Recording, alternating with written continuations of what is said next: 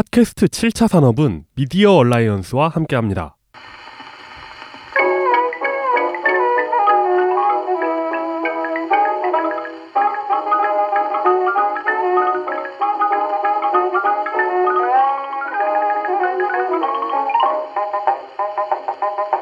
안녕하십니까. 저는 이용입니다. 제 앞에는 물뚝심송님이 앉아 계십니다. 안녕하십니까. 안녕하십니까. 저희가 이렇게 모인 이유는 알고 계시죠? 어, 잘 몰라요. 아, 아, 솔직히 네. 이 녹음하러 오면서 트위터하고 페북에다 올렸어요. 7차 산업을 녹음하러 간다. 아니 제목은 얘기 안 하고 아, 네. 그 필수경 하시는 이용 기자와 네. 함께 새로운 팟캐를 녹음하러 갑니다. 네. 근데 반응이 뜨겁더라고. 아, 저도 다른 팟캐스트 하나를 이제 하차하면서 네. 뭔가 그래도 뭐라도 광고를 하고 하차해야 될 것 같아가지고 네. 물뚝심송님과 뭘 합니다. 라고 하면서 이 팟캐스트의 제목을 언급했거든요. 언급하였어요. 네. 저는 언급을 안 했죠. 네. 제목을 모르니까. 이, 이 팟캐스트의 제목은 네. 7차 산업입니다. 그 말 이런 말도 안 되는 제목을 치게 내가 알 수가 없잖아.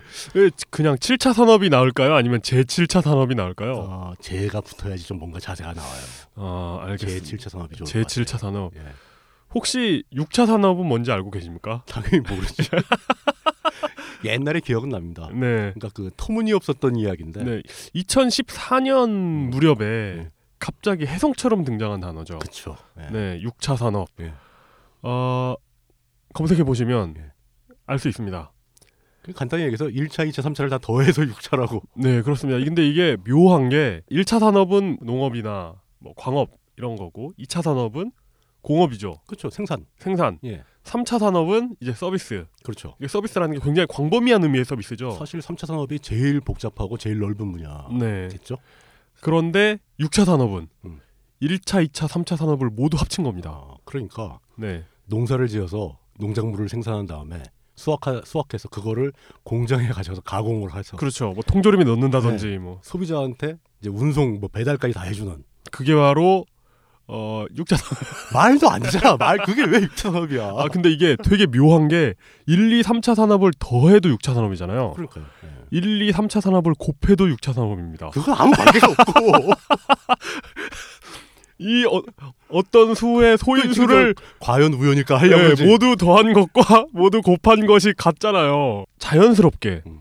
4차 산업이나 5차 산업도 정의가 되죠.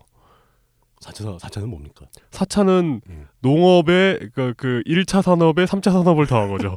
농업 서비스업. 5차는 2차와 3차를 더한 거고 네, 그렇죠. 그래서 이 팟캐스트의 제목은 예. 지금 우리가 예. 시대가 바뀌지 않았습니까? 예. 시대가 바뀌고 이제 뭐 내년에는 개헌도 한다 그러고 다음 세상을 위해서 예. 우리가 뭔가를 해 놓아야 한다. 음, 이제 6차 산업까지는 누군가가 해놨으니까 하필이면 왜 우리가 비욘드 6차 산업 예. 그런 의미에서 7차 산업입니다. 아, 6차 산업을 넘어서서 네, 음, C 다음에 C 뿔뿔이 오는 것과 같은 멋지네요. 예. 같은 원리의 제목입니다. 그 그것 되게 이상해요. 네, C 다음에 C 플러스지 왜 C 뿔뿔이 왔어요? 그거 아니에요? 그 그 더하는 거 아니에요? C 문법에 있는 거라서 이제 예. 비슷한 그런 얘기도 있는데 네. 괜히 하면 10이 건 거예요. 그냥 넘어가도 됩니다. 네, 알겠습니다. 네. 근데 요즘은 그 요즘 나오는 언어들은 그 뿔뿔이 이렇게 삭제되는 분위기더라고요. 음, 그러니까 플러스 그게 플러스 이콜로 그냥 쓰라고. 혼란을 유발한다라는 측면이 있습니다. 음. 가독성에도 문제가 약간 있고요. 아, 그렇군요. 뿔뿔 씨도 아니고 왜 씨, 씨 뿔뿔일까? 그렇죠. 음, 음. 뿔뿔 C도 있지요. 네, 그렇죠. 앞에 쓰나 뒤에 쓰나 차이가 있을 뿐이지. 네, 그렇죠. 아, 뭐, 뭐 도대체 그렇다면 이 6차 산업 시대 이후에 7차 산업에 주도하는 건 무엇일까? 음, 이걸 고민하는 그 전에 거죠. 예. 그 뭐 지금 1, 2, 3차에 4차, 5차, 6차 뭐 얘기하더니 7차로 건너뛰어 버렸는데 네. 이게 요즘에 또 시대적 화두 중에 하나인 4차 산업 혁명과는 무슨 관계입니까? 이것은 그 물뚱님께서 필수 교양에 나오셔가지고 예. 어, 이야기하셨던 아, 제가 그 얘기를 내용이죠. 예. 했었나요? 4차 산업혁명에 관한 얘기를 대단하다. 하셨죠.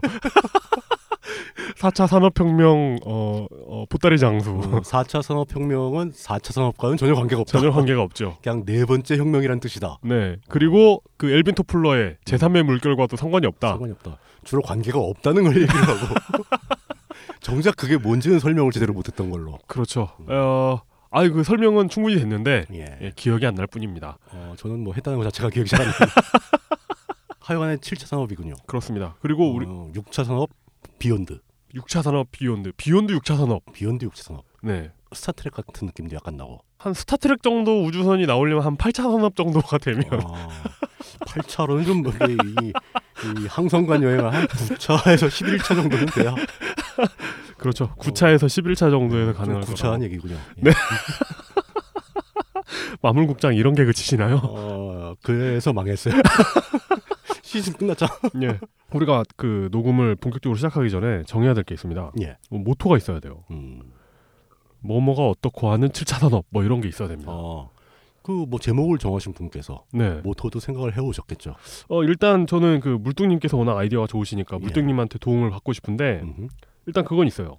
실용이라는 말과 창조라는 말이 꼭 들어갔으면 좋겠어요. 이게 굉장히 정치적이네요 이게. 팟캐스트가 정치 팟캐스트였어. 어 미래를 창조하는 실용 팟캐스트 뭐 이런 거. 그렇지. 어 좋네. 어, 됐네 바로. 좋다. 어. 미래를 창조하는 말이 아, 딱 맞네. 예. 예. 적어놔야지. 미래를 실용- 실용적인 내용을 해야 창조하는 되는군요. 네. 실용 팟캐스트. 오케이 오케이. 어, 고용주도의 실용 팟캐스트 이렇게 할까요? 미래를 창조하는 고용주도의 실용 팟캐스트. 어, 미래하고 창조가 들어갔으니까 네. 과학도 넣읍시다. 어, 미래 미, 미래와 미래 어 미래를 창조하는 실용과학 팟캐스트. 아, 아 완벽하네요. 미래 창조 과학부에서 지원 줄 찾을지도 몰라. 그러게요. 네. 근데 이번에 뭐 개각하면서 뭐 부는 유지되는 것 같더라고요. 아, 그렇죠. 예. 한번 자- 잘 한번 얘기를 해보는 걸로. 네, 좋습니다. 야, 이거 그 모토가 금방 나오네요. 저 이거 시간이 꽤 걸릴 줄 알았는데. 이거 저 솔직하게 말씀드려서 네. 우리 미리 짜고 한 거 아닙니다. 진짜 여기서 아, 진짜 진짜 여기서 나온 나오요 거예요. 진짜 여기서 나왔어요. 와, 역시 물뚱님과 함께 하니까 아이디어가 막 나오네요. 미래를 창조하는 실용과학 팟캐스트 음흠. 7차 산업. 그럼 첫 시간 시작하도록 하겠습니다.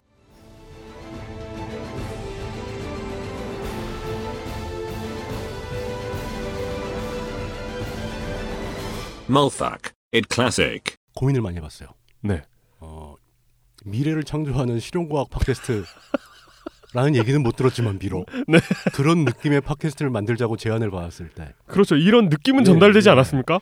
그러니까 뭔가 말은 안 했는데 네. 느낌은 왔어요. 이제 하다 하다 다 안 되니까 별걸 다 하는구나. 네, 뭐 이런. 그렇죠. 이제 미래를 창조해야죠. 예. 그래서 뭘 시작할까? 나 결국 이제 사실 맨 처음 제가 들었던 얘기는 솔직하게 털어놔서 네. IT 관련 하드코어 팟캐스트 하자고 그랬잖아요. 아, 그럼요. 예, 해야죠. 그 왠지 하드코어를 하자고 생각을 하니까 PC 본체를 갖다 놓고 톱으로 썬다거나 하드고어 뭐 냉매 속에서 뭐 냉매가 파이프가 끊어져서 컬컬컬 쏘아진다거나 네, 아니면 고속으로 돌고 있는 예. 냉각팬에 손가락을 뭐 넣는다거나 그런 그런 느낌을 딱 받았거든요. 네. 아닙니다. 다행히. 예, 다행히 이제 어, 그런 거는 실제로 제작도 힘들고 네. 또 어쩌면 이제 그 사회 윤리적인 차원의 문제도 있을 것 그렇죠. 같고 그리고 오디오로 표현이 그 한계가 있는 것도 사실은 오디오가 더 무섭게 할 수 있어. 딱 이러면서 막 효과 음악 넣고 막 뿌직뿌직 막 이런 거 넣고. 그렇죠. 그 치과 그 드릴 뭐. 네. 소리 내면서 예. 어우 치과 얘기하니까 요즘 아주 죽겠네. 요즘 아, 치과 하느라 가지고 고생해요. 요즘 예. 치과에서 아주 그 고초를 고통을 겪고, 고초를 네. 겪고 계시는 그렇죠. 예. 예. 그래서 고민을 많이 한 결과 네. 역시 미래지향적인 음. 주제로 이야기를 시작해야 된다. 설령 음. 이후의 내용은 과거지향적일지라도 너무 속내를 많이 많이 드러내는 거 아닙니까? 맨날 왜 제가 뭐, 뭐 삼국시대로 돌아간다 뭐 이런 얘기 과거지향적이라는 사람이라는 얘기를 많이 듣는데 그렇죠. 이번만큼은 미래지향적으로 가자. 그렇습니다. 그리고 과거로 아무리 간다고 음. 해도 이게 우리가 설명하려는 그렇죠. 이런 산업의 특성상 길게 가도 200년은 못 가지 않습니까? 어, 50년 가기도 힘듭니다. 그렇죠. 예. 예. 어, 그래서 일단 시작은 현재 요즘 우리 시대를 이끌고 있는 음. 가장 큰 이슈, IT 이슈. IT 이슈, 네. AI, 조류 독감. 조류 인플루엔자. 요즘 하필 또 이슈입니다. 또 그게. 시작됐어요, 그게. 예. 그게 또 제주도에서 그것도 그것도 한번 파봐야 되는데 그러니까요. 그 저런 얘기를 들었어요. 그러니까 조류 조류 독감 문제가 네. 살처분하고 막 그런 문제가 사실은 그 양계 그 업계 네.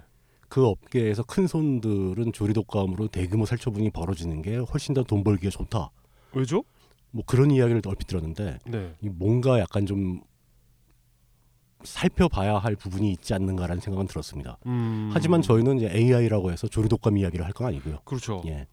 아티피셜 인텔리전스. 그냥 우리말로 번역해서 인공지능이죠. 음, 인공지능 이야기를 첫 토픽으로 삼았습니다. 그 위키피디아에 들어가서 AI를 검색해 보면 예. 어마어마합니다. 어마어마하죠. 어도비 일러스트레이터부터 시작해가지고 어, 다양한 AI가 존재합니다. 네, 예. 그렇죠. 사실 우리 생활에서 만날 수 있는 AI라는 말은 셋 중에 하나입니다. 어도비 일러스트레이터, 조류독감 예. 그리고 바로 이거. 예, 맞습니다. 네, 그리고 이제 그 AI를 L로 잘못 읽어서 L, LI. AL. AL 그래서 R로 읽는 경우도 가끔 있죠. 아, 둘 다 대문자로 쓰니까. 예, 예, 예. 그렇습니다. 그건 이제 전혀 관계없는 이야기였고. 네. 어 사실 인공지능이라는 주제를 택해놓고 생각을 해보니까 잘 택한 것 같아요. 그러니까 지금 이 시점에 와서 우리가 뭐 정보와 고속도로 이런 얘기하면 참 난처할 거고 그렇죠. 예, 그건 90년대 끝난 얘기고. 어 근데 지금도 우리나라가 그 네트워크 인프라는 굉장히 좋은 편에 속합니다. 네. 그걸 잘 쓰지를 못해서 그렇죠. 물론 그런 얘기는 있습니다. 해외망이 안 좋다. 음. 우리나라가. 해외망이라는 게 예. 뭐 IX망이라고 해서 국가 간의 데이터를 모아서 해외로 보내는 망이 있거든요. 네, 네. 그게 좀 약간 약한 면이 있어요. 음. 이제 해외로 나갈 때 고속 전송이 잘 안 되죠. 네, 맞아요. 예, 근데 국내 전송에서는 뭐 타의 추종을 불허하게 빠른 건 네. 사실입니다. 예, 굉장히 빠르죠. 예, 국내에만 투자가 집중돼 있다. 음. 그리고 또 지정학적으로 봤을 때 한반도까지 국제망이 진짜 광역, 초광역으로 오기가 좀 힘들어요. 음. 그 위성을 타도 그렇고 해저 케이블망으로 가도 그렇고 일본도 그 부분은 그렇게 좋은 편은 아닌 걸로. 아, 그게 있죠. 그렇군요. 그 미래를 대비하는 이야기라고 했을 때 네. 재밌는 건 또 요즘에 아주 그냥 뭐 다양한 깜짝 놀랄만한 일들을 벌이고 있는 그 일론 머스크 네. 그 아저씨에 대한 이야기를 할 수 있겠죠. 그렇습니다. 예. 하지만 그분은 6차 산업에 국한되어 있는 분 아닙니까? 그분은 한 20차 산업 프로그램 막 하고 있는 뭐 그런 느낌인데 네. 어 놀라운 건 그거죠. 그 어, 테슬라에서 연간 한 7만 대 좀 넘게 팝니다 차를. 음. 근데 테슬라가요? 예, 테슬라가요. 근데 300만 대가 넘게 파는 GM보다 네. 테슬라가 시가총액이 더 많습니다. 음. 그 물론 이제 주식을 보유하거나 주식 투자를 하시는 분들은 현재의 기업 가치보다는 미래의 어떤 비전을 더 중시한다 뭐 이런 건 있겠지만 그래도 그 기업의 사이즈가 그렇게 차이가 나는데 그러게요. 그건 좀 이해가 안 되네요. 예. 그 GM이 그만큼 어렵다는 뜻인가요? 어 GM은 이제 이익 잘 못 내고 매출은 네. 많이 내는데 네. 뭐 차도 많이 팔고 그러지만 이제 계속 앞으로의 가능성이 별로 없다라고 판단을 받는 거겠죠. 음. 하지만 GM도 나름대로 자율주행 차도 다 만들고 있고 전기차도 다 할 줄 알고 뭐 볼트 이런 거 만들잖아요. 예, 뭐 여러 가지로 하고 있는데 좀 이해가 안 가는 음. 근데 이제 미래 가치에 투자하는 주식 투자들이 굉장히 많다. 라는 음. 걸 보여주는 일이겠죠. 네. 이제 그런 일론 머스크 이야기도 재밌는 게 많습니다. 그 중에 지금 뭐 스페이스X라는 회사에서 추진하는 화성 식민지 얘기, 아, 그것도 일론 머스크 아닙니까? 이게 일론 머스크입니다. 예. 그게 우리에게 우리 사회의 미래에 어떤 의미를 가져올 것인가? 그거는 그냥 화성 사회의 미래에 관- 관련이 있겠죠. 그렇죠. 인류의 미래일 순 있지만 음. 그렇죠. 지구의 미래는 아니죠. 좀 지구가 뭐 누구 어떤 일부 세력이 화성으로 이주한다고 해서 지구가 바뀔 일은 없을 것 같아요. 네. 화성에서 뭐 어마어마한 뭔가가 발견되지 않는 이상. 뭐 아니면 뭐 북한이 통째로 화성에 간다거나 뭐 그나라는 지금 이 심리적으로는 화성에 가 있는 상태 같기도 하고 좀 난처하죠. 아, 그래서 그렇게 로켓을 쏘나요? 음. 화성에 가려고? 진짜네. 그럴싸한데 나치가 화성에 가 있잖아요. 같이 가려고 그러는 거 아니야? 어, 나치는 달 뒷면 아니었어요? 다리군요. 아 나치보다 한 수 위를 노리는구나. 네, 그렇죠. 아 이거는 저 마사오님하고 하는 트루스라는 프로그램에서 다룰 만한 주제군요. 네. 예. 그거 말고 또 재밌는 게 그 일론 머스크가 추진하는 것 중에서 우리가 지켜봐야 할 만한 이슈는 또 있습니다. 그 하이퍼 튜브, 하이퍼 튜브. 예. 그거 자기 부상 열차 아닙니까? 하이퍼 루프. 하이퍼 루프. 네, 하이퍼 튜브는 제가 말을 섞은 거고 원래 그 튜브 트레인이라는 게 있어요. 네. 예, 그러니까 그 철도를 깔고 그 위로 기차가 가는 게 아니라 예. 아예 튜, 튜브를 만들죠. 관을 만드는 거죠. 음. 그 관 속으로 기차가 가는 그런 이제 시스템인데 그게 왜 중요하냐면 그 튜브 속의 공기를 빼버립니다. 네. 진공이 되면은 저항이 거의 없어지죠. 그죠. 그러면 에너지 효율이 엄청나게 좋아지고 속도를 굉장히 올려도 됩니다. 그렇죠. 이제 그게 문제죠.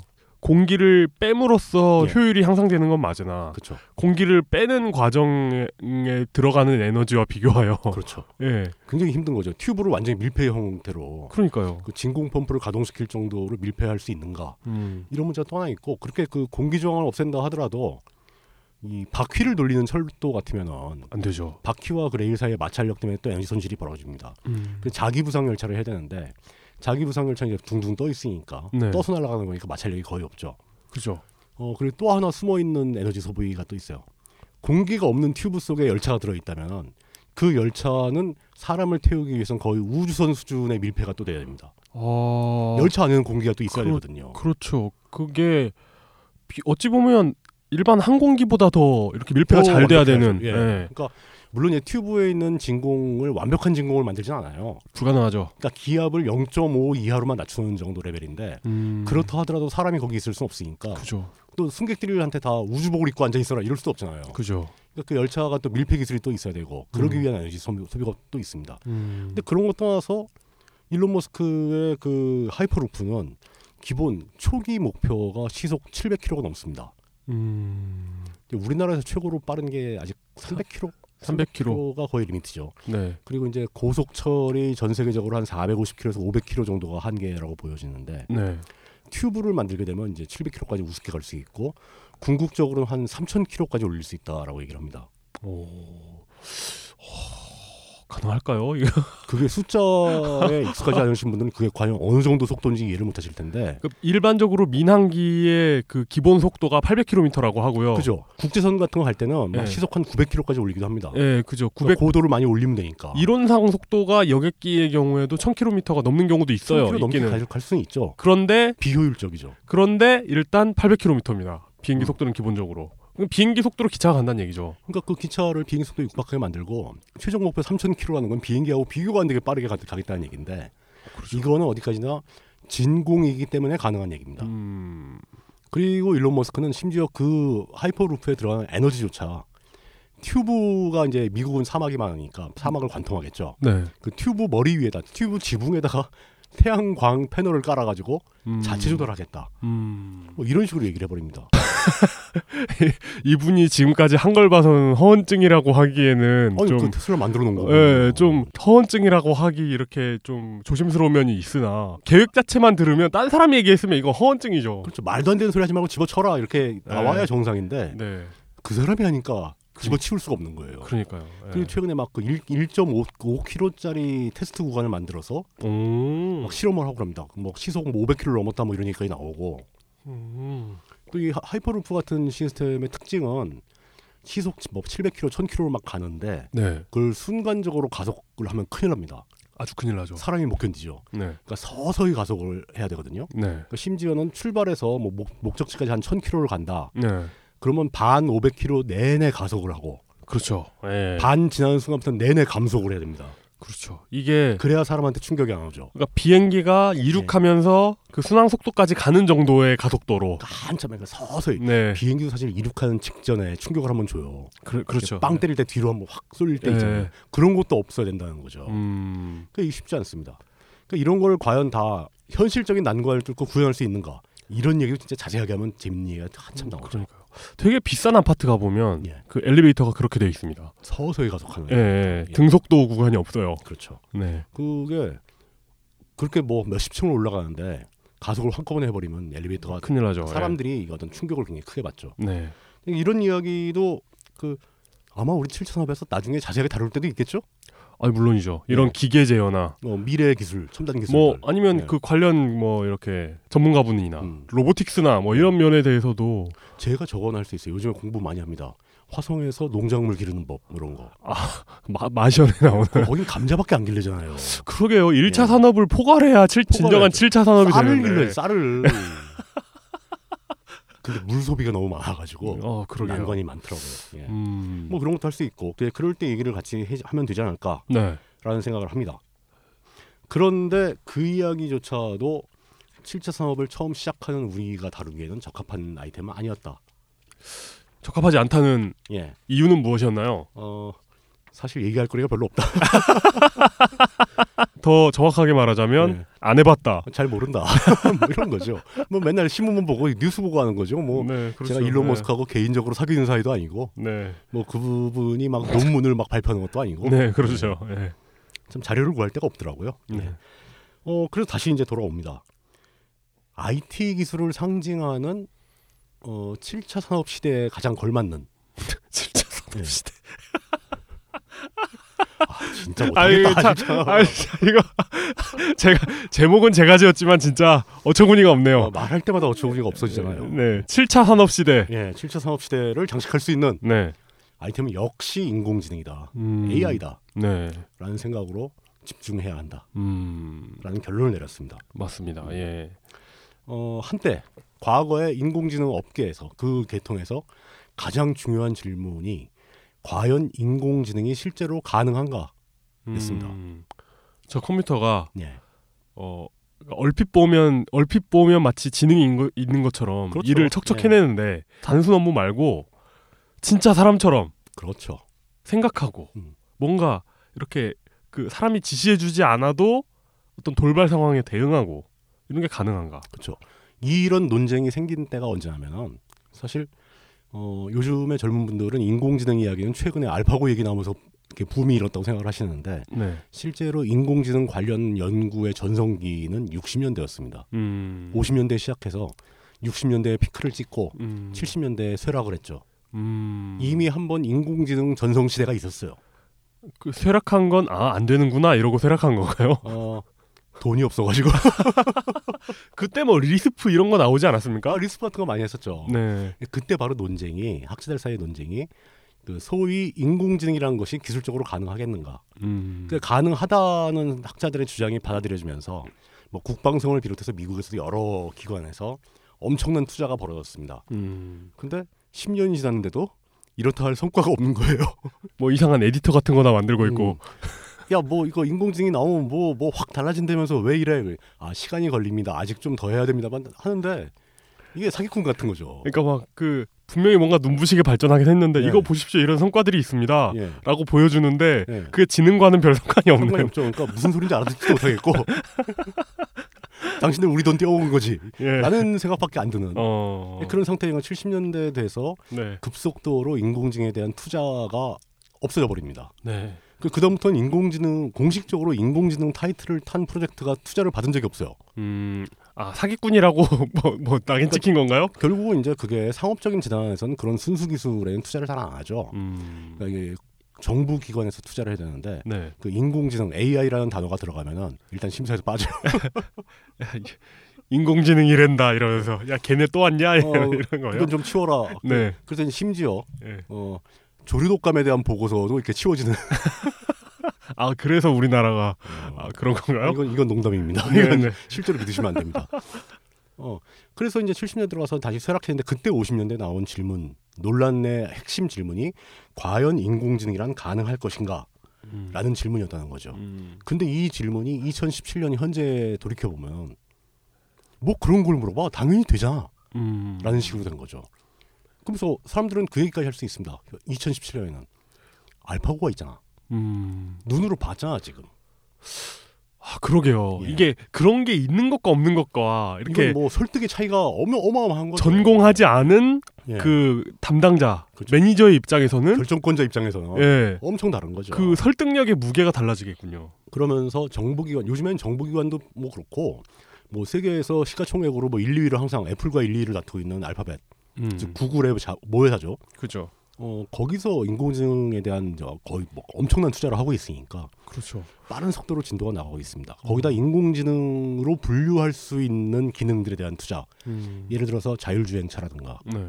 뭐 생산 공정 자율화라든가 의료 시스템이라든가 네. 뭐 이런 거에 대한 산발적인 투자가 민간 정부를 막론하고 어마어마한 투자가 벌어지고 있죠. 음. 왜 인공지능이란 가능하다라는 결론이 났으니까 음. 그렇죠. 이렇게 되면서 인공지능이란 가능한가라는 질문은 그 자체로서는 의미가 없어졌다고 생각하기 쉬워요. 그러니까 이게 참 그 체스하고는 또 다른 게 예. 그러니까 체스는 뭔가 이렇게 이게 인공지능이다. 음. 라는 느낌도 있었지만 그쵸. 뭔가 굉장히 성능 좋은 계산기다라는 느낌이 있었거든요. 바로 그 문제죠. 예. 그러니까 인공지능 역사에서 항상 언급되는 게 그 IBM의 딥블루 사건인데 그죠. 어, 그 게리 카스파로프라는 세- 그, 그 챔피언 체스 챔피언도 사실 역대급 챔피언이에요. 음. 그렇게 강한 고수가 체스 업계에 별로 없었습니다. 음, 거의 그렇군요. 미친 사람 레벨이거든요. 네.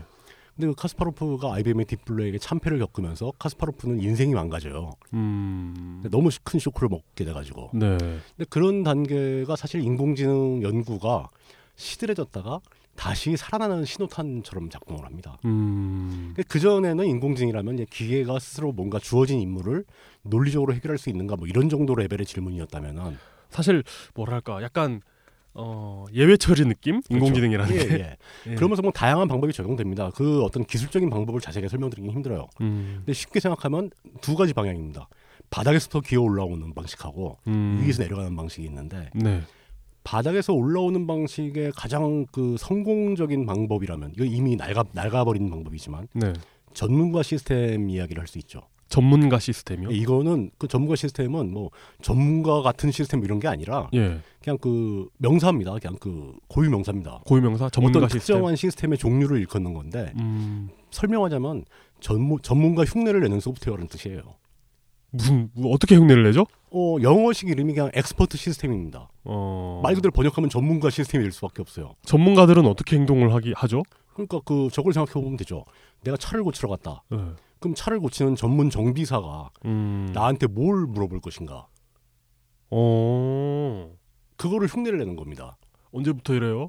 예. 뭐. 어디가 이상합니까? 네. 그래서 뭐, 뭐 어, 동력 계통이 좀 이상합니다. 브레이크가 안 듭니다. 뭐 이런 증상을 얘기할 거 아닙니까? 네. 그래서 그 소프트웨어 컴퓨터 소프트웨어가 질문을 객관식으로 계속 물어보는 거죠. 음. 그럼 사용자가 선택을 한- 답을 선택하게 되면은 어, 점점점 분기하면서 세부적인 질문으로 들어가는 거죠. 어. 이 네네. 전문가 시스템을 우리 일상생활에서 가장 쉽게 접하는 것이 바로 대기업들 고객센터에서 나오는 ARS입니다. 어, 맞아요. 예. 예, 알겠네요. 그게 이제 과거에서 과거에 가장 유명했던 인공지능 시스템이에요. 음. 그럴싸하죠. 소, 그 소프트웨어인데 그렇죠. 답을 냅니다. 어떻게든 간에. 네. 근데 그 답을 진짜 어려운 문제에서 답을 내려면은 그 전문가 시스템에 분기하는 그 경우의 수가 음. 뭐 100개, 200개 가지고 안 될 거 아닙니까? 수십만 가지가 있어야죠. 그렇죠. ARS는 분기가 많진 않죠. 그건 뭐 몇십 가지 랩에서 끝나는 거죠. 네. 의료 시스템 마찬가지입니다. 전문가, 그러니까 의사가 진찰할 때 물어보는 것도 루틴이 딱 있거든요. 그죠. 그거를 다 어, 물어보면서 어디 안 좋아서 오셨어요? 네. 어, 배가 아프세요? 그럼 증상이 어떻습니까? 아프면 통증이 어떻게 옵니까? 간헐적으로 옵니까? 지속적으로 옵니까? 뭐 이렇게 물어보는 방식이 있거든요. 네. 그걸 그대로 따라하는 거죠. 음. 예, 그런 걸로 시스템을 구축을 하려고 노력을 해봤는데 네. 어, 뜻밖의 가장 먼저 닥친 장벽이 어, 컴퓨터 성능의 문제입니다. 어, 그래요? 그게 성능이 많이 필요한가요? 그렇게 하는 게? 가지수가 몇백 개, 몇천 개 단위면 아무 문제가 없는데 네. 몇억 개 단위로 올라가 버리면 아니, 그러, 그런 질문을 그렇게 몇억 개씩이나? 제대로 전문가 시스템을 어떤 진짜 고난이도의 역할을 하게 만들려면은 어. 체스도 전문가 시스템을 구현할 수가 있어요. 어. 그러니까 이런 상황에서 어떤 답변을 내야 되는가? 그러니까 이걸 그 코딩하는 걸로 치면 영, 그 영원히 끝나지 않는 이프문 같은 건가요? if then else의 예. 무한 반복. 무한반복. 예. 영원히 그 이렇게 탭으로 들여놓으면 예. 지구를 돌, 돌아갈 수도 있는 막. 어, 탭이 뭐 3만 개 있어야 되고. 네. 아, 뭐 이런 서- 형식이니까 굉장히 어려워지는 거죠. 어. 그 초창기에 그 인공지능 연구하던 사람들 이렇게 아래에서 올라가는 방식으로 전문가 시스템 같이 그거 많이 생노가다거든요. 아, 예, 그러네요. 모든 데이터를 입력해서 이 중에 하나 뭐 걸려라라고 음. 하는 시스템이라면 위에서 내려오는 방식은 뭐냐? 사람이 생각하는 방식을 흉내내는 겁니다. 음. 흉내를 낼 때 생각하는 사고 방식이 어떻게 가동되는지도 잘 모르잖아요. 그죠. 그걸 하기 위해서 아예 사람의 두뇌 구조를 흉내내서 만듭니다. 음. 이게 바로 유명한 뭐 신경망 이런 겁니다. 음. 예. 이런 걸 만들다가 끝까지 가게 되면 양자 컴퓨터 뭐 이런 얘기까지 나오게 되는 거죠. 음. 이런 시스템을 만들어서 흉내를 내다 보면은 어, 결국은 사람의 뇌와 비슷하게 작동되지 않겠느냐 음. 이러면서 뭐 미생물의 사고 방식을 흉내내는 시스템부터 시작해서 요 개미도 있고. 그렇죠. 그 어지간히 성과도 나오기도 하고 신경망에서 뭐 성- 여러 가지 업적이 나오기도 했지만 역시 그것도 인공지능을 완성하는 데는 역부족이었다는 걸로 결론이 납니다. 음. 특히 신경망 같은 경우에는 인간의 뇌에 들어있는 뉴런의 개수만큼의 신경망을 물리적으로 구현할 수가 없죠. 몇억 개 뭐 이런 거 아닙니까? 억 단위가 넘어가 버리니까 네. 그 이거를 하드웨어적으로 구현하는 것은 불가능에 가까운 일이 되- 돼버립니다. 그죠. 그러니까 60년대 70년대 인공지능 연구는 아이디어는 풍부하게 쏟아져 나왔어요. 음. 이거저거 다 할 수 있다. 근데 그러면 만약에 그걸 인공적으로 네. 그 신경 그 신경을 전부 이렇게 시뮬레이션 네. 하려면 그걸 그렇죠. 다 스레드나 이런 걸로 나눠 가지고 해야 되나요? 예. 아 그렇군요. 예. 거의 불가 지금도 불가능합니다. 그건. 그렇겠죠. 몇억 개 스레드 몇억 개를 몇개 돌리는 건- 레벨이 아니니까 음. 그 네. 런 이상이거든요. 예, 몇 수십억 예, 개를 수십억 개 이상 해야 되니까 그런 식으로 해서 기술적인 하드웨어의 기술적인 벽에 부딪히기도 하고 돌- 음. 또 어떤 건 논리적으로 결함이 있는 방식이라는 벽에 부딪히기도 하고 그러면서 60년대 끝났는데 네. 그러고 세월을 1, 20년을 건너뛰어서 다시 시작된 인공지능에서는 아까 인공지능이랑 가능할 것인가라는 질문이 한번 한 차례 바뀝니다. 어, 어떻게 바뀌죠? 일단 과거에 생각했던 논리적 연산을 주로 하는 인공지능은 너무나 쉽게 가능하다라는 결론이 되는 거죠. 일종의 IBM 딥블루 같은 게 그 하나의 결과로 제시된 겁니다. 음. 그러면서 이때 이제 등장한 게 지능과 지성을 분리해 봐야 된다. 음. 그럼 인공적인 지성은 가능하냐라는 질문이 나온 겁니다. 지성과 지능. 예. 지성과 지능을 구분하는 생각이 또 굉장히 어려운 생각인데 어, 진짜 어렵네. 그 다르 다릅니까? 일단 지능 결론적으로? 지능이라고 하면 이제 보통 인텔리전스라고 구분을 하죠. 그죠. 인텔리전스는 뭐 정보기관 뭐 정보 얘기할 때 인텔리전스라고도 하는데 네. 지능은 다분히 능력에 관한 기능에 관한 문제입니다. 예를 들어 뭐1 더하기 1. 그런 2, 예. 12 곱하기 12 144. 굉장히 빨리 나오네요. 네. 오, 굉장한 기능입니다. 근데 이게 인간의 지성과는 별 관계가 없다는 거죠. 어. 지성, 지성이라고 하면 인텔렉트라고 합니다. 인텔렉트. 네. 지성적이다 하면 인텔렉추얼 뭐 이렇게 나오죠. 그죠. 인텔렉트는 뭔가 더 창조적이고 음. 추상적이면서 철학적인 질문들을 생각하는 걸 말합니다. 음. 그러니까 뭐 존재에 대한 고찰이라든가 음. 우리 세계는 어떻게 구성되어 있는가 하는 왜- 거. 왜 나는 나보다 지능이 떨어지는 인간들의 명령을 듣고 있는가 뭐 이런. 어. 그거는 굉장히 심오한 질문이에요.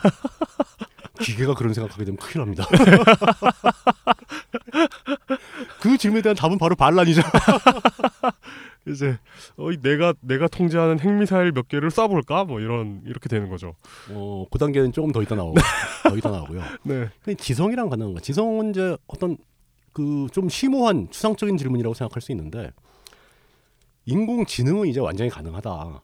이제 음. 보- 포괄적인 인공지능이라면 지성에 대한 생각도 같이 해야 음. 된다라는 제시가 나온 겁니다. 네. 그럼 과연 지성은 가능할까? 인간 지성이란 게 과연 뭘까?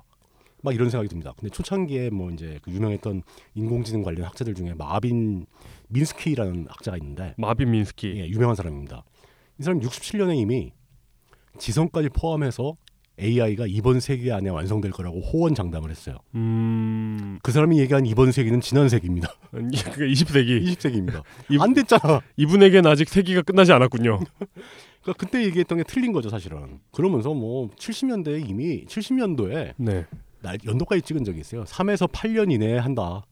3에서 8년이네. 그러니까 70년대 이내에 된다 막 이런 식으로 얘기했는데 어. 이게 아마 제가 보기에는 네. 슬슬 이제 자금이 끊길 기미가 보이니까 그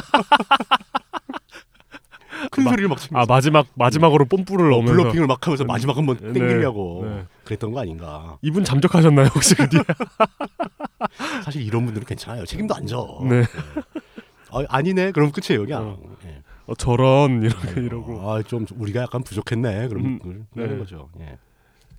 근데 사실 그런 게 지금만 생각해 보면 좀 약간 민망한 부분이 있었어요. 아 이게 그러니까 어 과거로 갈수록 인공지능을 쉬운 기술로 보는 경향이 있다고 저는 생각하거든요. 그렇죠. 그때는 오히려 더 쉽게 생각한 겁니다. 예를 들어 피노키오 어린애 모양으로 인형을 깎아놓으니까 이제 얘가 어 이렇게 좀 잘 만들면 얘가 이렇게 움직일 것 같은 동화가 나오는 거죠. 그렇죠. 머릿속에 떠오르는 거죠. 예. 잘만 하면 그냥 사람처럼 얘기할 수 있지 않을까? 뭐 뭐 피, 이런- 예. 피그말리온도 그렇고. 어, 그럴 때 이제 그, 그 그런 계통의 사람들이 예. 그 튜링 같은 경우가 네. 튜링 테스트를 구현할 때 음. 바로 그렇게 쉽게 생각을 했던 겁니다. 음. 그러니까 사실 인공지능이라는 게 사람이 어떤 방식으로 사람의 그 사고 활동이 벌어지는지를 정확하게 이해하지 못해도 음. 결과만 같으면 되는 거 아니냐라는 그죠. 철학이 들어가 있는 거예요. 그런 거면 그럴 듯하게 나올 수 있지 않나? 그렇죠. 이렇게. 이 정도면 되지 않을까? 막을 가려놓고 대화를 하는데 필담을 나누는데 상대가 사람인지 아니 기계인지 구분하지 못할 정도면 인공지능이라고 볼 수 있지 않은가? 음. 뭐 이렇게 좀 약간 좀 물론 그것도 굉장히 중요한 발전이었는데 굉장히 중요한 그분의 얘기는 예, 그 기술적으로 그렇게 막 자아나 이런 거에 집착할 필요가 없다. 네, 제- 그럴 필요가 그러니까 없다. 생각보다 쉽게 만들 수 네. 있어라는 생각으로 이야기를 했는데 예. 사람이 그렇게 후지지 않았다는 거죠. 생각이라는 게 그렇게 쉽지 않다는 예. 거죠. 사람이 그리고- 눈치는 또 빨라가지고. 뜻밖의 예. 당시의 기술력 수준이 생각보다 너무 낮았다. 음. 그러니까 그 프랑켄슈타인도 생각해 보면 그 인공지능을 정말 쉽게 생각한 거 아닙니까? 그렇죠.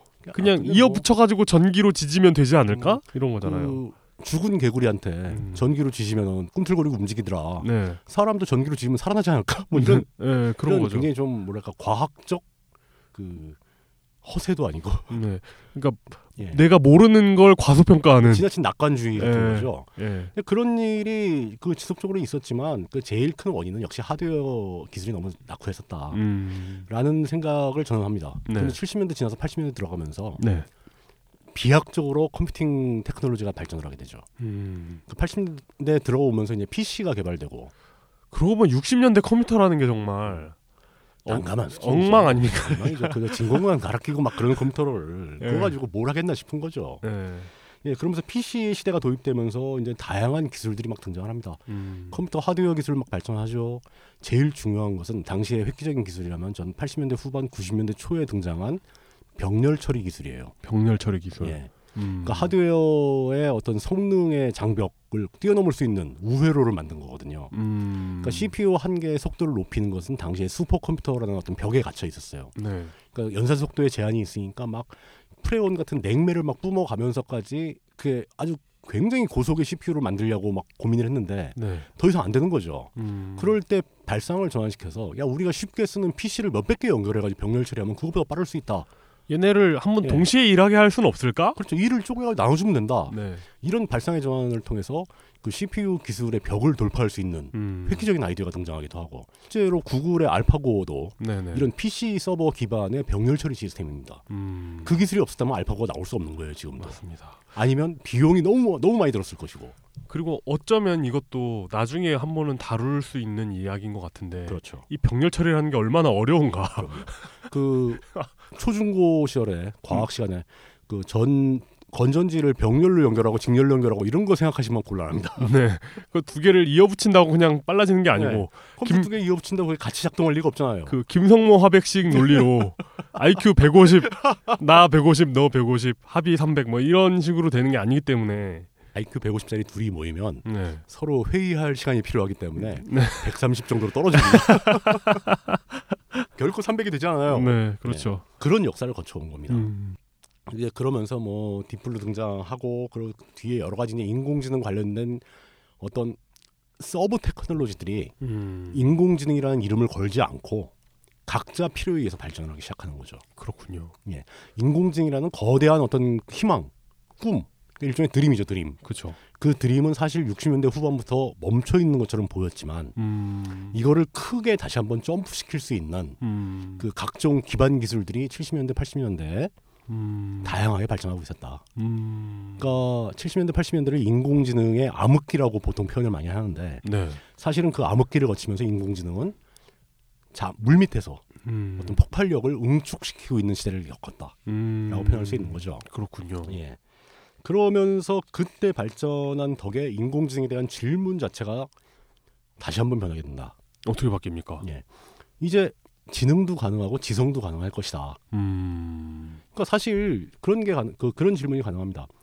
지성? 지성은 뭐 많이 어렵나? 지성은 많이 다른가? 왜? 사람도 처음에 공부하기 시작하면서 지성에 해당되는 능력을 쌓는 과정이 있었습니다. 그렇죠. 네. 대부분 공부를 통해서 지성적인 능력을 갖추게 됩니다. 그렇죠. 어떤 사람도 그러니까 칸트가 생각했던 철학이라든가 또 역대 인류 문화에 누적돼 있는 수도 없이 많은 지성적인 인물들 음. 뭐 플라톤도 있고 뭐 칸트도 있겠지만 그 과학자도 있을 것이고 뭐 데카르트도 있을 것이고 뉴턴도 있을 것이고 뭐 아인슈타인 닐스 보어도 있을 것이고 또 무뚝심성도 있을 것이고 아, 그렇죠. 예. 어좀 일렀나요? 네, 아니 아니요 아니요. 예. 한 50년 후에는 그렇게 언급될 겁니다. 네. 음, 이런 희망을 가지고라도 살아야죠. 네. 그러니까 이런 지성들의 저서라든가 그 사람들이 이런 업적들을 공부하면서 또 배우면서 그 업적에 대해서 선생님과 또는 동료들과 이야기를 하면서 지성적인 사고력이 생긴다는 거죠. 음. 어쩌다 한국은 이런 거 읽으면서. 결국은 학습이 필요하다는 얘기거든요. 네. 어쩌다 한국 같은 명저 이야기를 그거 진짜 아, 프린키피아와 어쩌다 한국은 뭐 이렇게 비교 네. 평가하면서 네. 60년대까지는 인공지능을 만들면서 학습이라는 개념에 대해서 별로 크게 생각을 안 했었는데 그러니까 그게 아주 잘 짜여진 네. 알고리즘으로 다 가능할 것이다. 그러니까 스스로 그냥 모든 걸 생각해낼 수 있을 것이다라고 봤었는데 네. 그 뒤로 훌쩍 넘어오면서 그 머신러닝 즉 기계 학습에 대한 이론이 갑자기 발전하게 됩니다. 음. 기계 학습이라는 아이디어가 등장하고 기계한테 기계가 스스로 학습할 수 있다는 가능성이 보이는 순간 음. 지성이라고 불가능하겠느냐? 음. 어차피 사람들 당신들도 배워서 한 거잖아라는 그렇죠. 질문이 나오게 되는 겁니다. 음. 그러면 아 지능과 지성 모두 다 가능할 것 같다라는 생각이 80년대 후반 90년대 초반부터는 등장하기 시작한다는 거죠. 그럼 어떤 머신러닝이나 그렇죠. 딥러닝 같은 것에 맹아가 어. 싹 텄다고 봐. 싹다고 보는 거죠. 근데 문제는 그때 당시에 이 문제를 기획했던 사람들조차도 현재의 컴퓨팅 기술로는 구현이 힘들다. 여기에서 현재란 80년대 후반, 90년대 초반에 와서도 뭐 음, 뭐 펜티엄 75에 메가헤르츠 이런 거 나오고 뭐, 예, 그렇죠. 뭐 386DX 막 이런 거 등장하고 막 그런 네. 그런 때에도 아직은 기술이 불저 미비하다. 음. 한 50년 후에는 가능할 것이라고 생각했는데 네. 이때 사람들이 생각했던 50년 후의 기술이 채 세기가 바뀌기 전에 등장합니다. 음. 그러니까 쉽게 말하면 그겁니다.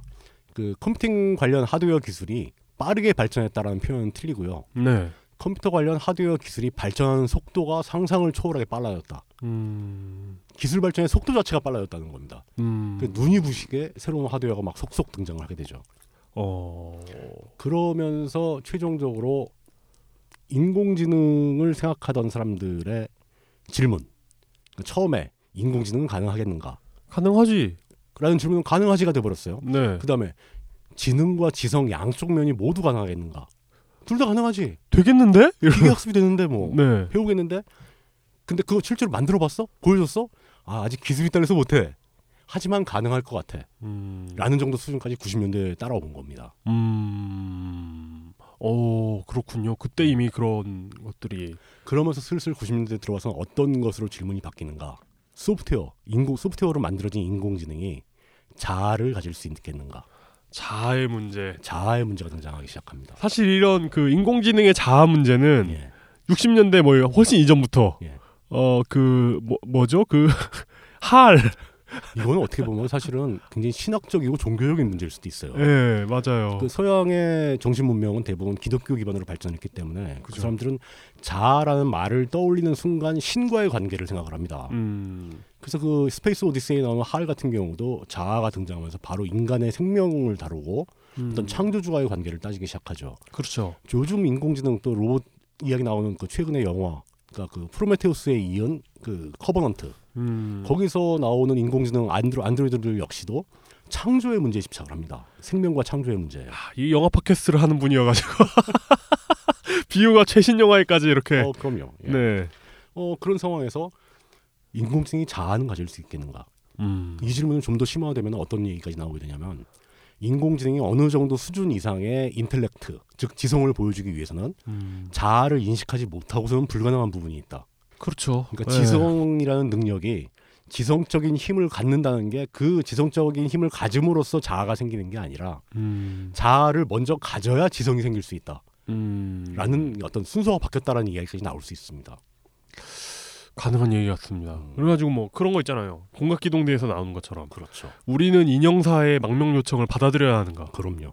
그 공학기동대에서 그 아주 중요한 질문들 많이 나옵니다. 네. 과연 너의 자아는 뭘로 이루어진 거냐? 너의 기억이냐? 음. 네가 생각하는 방식이냐? 음. 뭐 이런 질문들 나오지 않습니까? 네. 그 기억을 조작당하잖아요. 그죠. 그 전뇌를 해킹당해가지고 네. 그럼 내 자아가 유지되는 거냐? 어떤 사람은 기억을 사그리 소고를 당합니다. 음. 그럼 내가 나인 걸 뭘로 입증할 거냐? 기억이 없는데 음. 뭐 이런 얘기도 가능하죠. 그렇죠. 음. 그러니까 이러면서 자아에 대한 집중이 확 발생하게 된 이유가 네. 인공지능 업계에서 이미 자아의 존재에 대한 질문이 나왔기 때문인 거죠. 음. 그렇군요.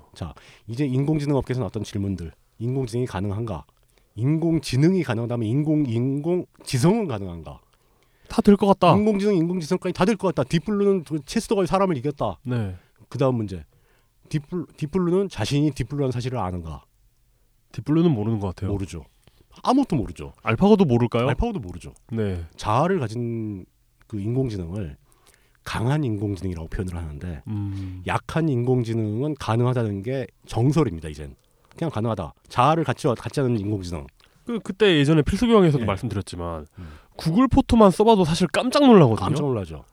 근데 강한 인공지능, 자아를 가진 인공지능은 가능한가? 이게 지금 현재 우리의 인공지능 업계에 주어져 있는 질문이다. 음. 이것도 가능하다는 쪽이 많아요. 음. 아 이게 지금 불가능하다고 생각하는 사람들은 약간 신학적인 입장을 많이 갖습니다. 음. 어, 제가 또 과학 팟캐스트 하지 않습니까? 거기에서 K 박사님께서 외계의 생명체를 찾는데 그렇죠. 그 중에 중요한 변수 중에 하나를 뭐라고 이야기하셨냐면 예, 어떤 문명이 음. 인공지능을 발명해 놓고 예. 멸망한 거예요. 그럴 수 있죠. 그래가지고 이들이 남기고 간 인공지능 기계들과 조우했을 때 음. 그런 변수가 있다는 어, 거예요. 과연 우리는 그 어떻게 대응을 해야 되는가? 이걸 외계 생명체라고 봐야 하나? 그러니까 어떻게 인식할 수 있는가? 상대의 존재를. 예, 네. 뭐 다양한 문제가 발생하죠. 음, 충분히 가능한 이야기입니다. 음. 아마 그 얘기를 다음 편 다음 편에서 다루게 될 것 같은데요. 아 그래요? 그게 남 얘기가 아니에요. 우리도 그럴 수 있어요. 아 그러게요. 어쨌든 이런 식으로 예. 어, 인공지능에 대한 패러다임이 바뀌어왔다고. 바뀌어 왔죠. 그래서 인공지능에 대한 이야기는 이제 막 시작한 단계고요. 음, 이거를 이제 좀 더 나눠봐야 될 것 같고 이번 시간엔 시간이 다, 돼, 다 돼가는 거죠. 그렇습니다. 예. 인공지능 시리즈는 3부작이 될 것 같습니다. 네. 3부작을 다 통과를 해야 이- 이제 7차 산업에서 무엇을 다룰 것인가에 대한 이야기가 사실- 시작될 겁니다. 사실 이게 프롤로그죠. 인트로죠, 인트로. 인트로. 파일럿일 수도 있어요, 파일럿. 예, 파일럿. 예. 뭐 지금 어, 초기 3부작만 하고 예. 아유 뭐 그때 재밌었죠 하면서 밥 먹고 끝날 수도 있습니다. 어, 해보니 잘 안 듣네. 예. 아이 뭐 안 될 수도 있지 이러면서 그런 그냥 거지 뭐. 다른 예. 거 하자. 뭐 그럴 수도 있어요. 예. 예 그렇습니다 미디어 얼라이언스와 함께하는 팟캐스트 7차 산업 물뚱님과 함께 인공지능 이야기를 나누고 있습니다 미래를 창조하는 실용과학 팟캐스트 7차 산업 예. 야, 그 정한 걸 바로 써오는군요. 아 그럼요 이거 써먹어야죠 좋네요, 아주. 예.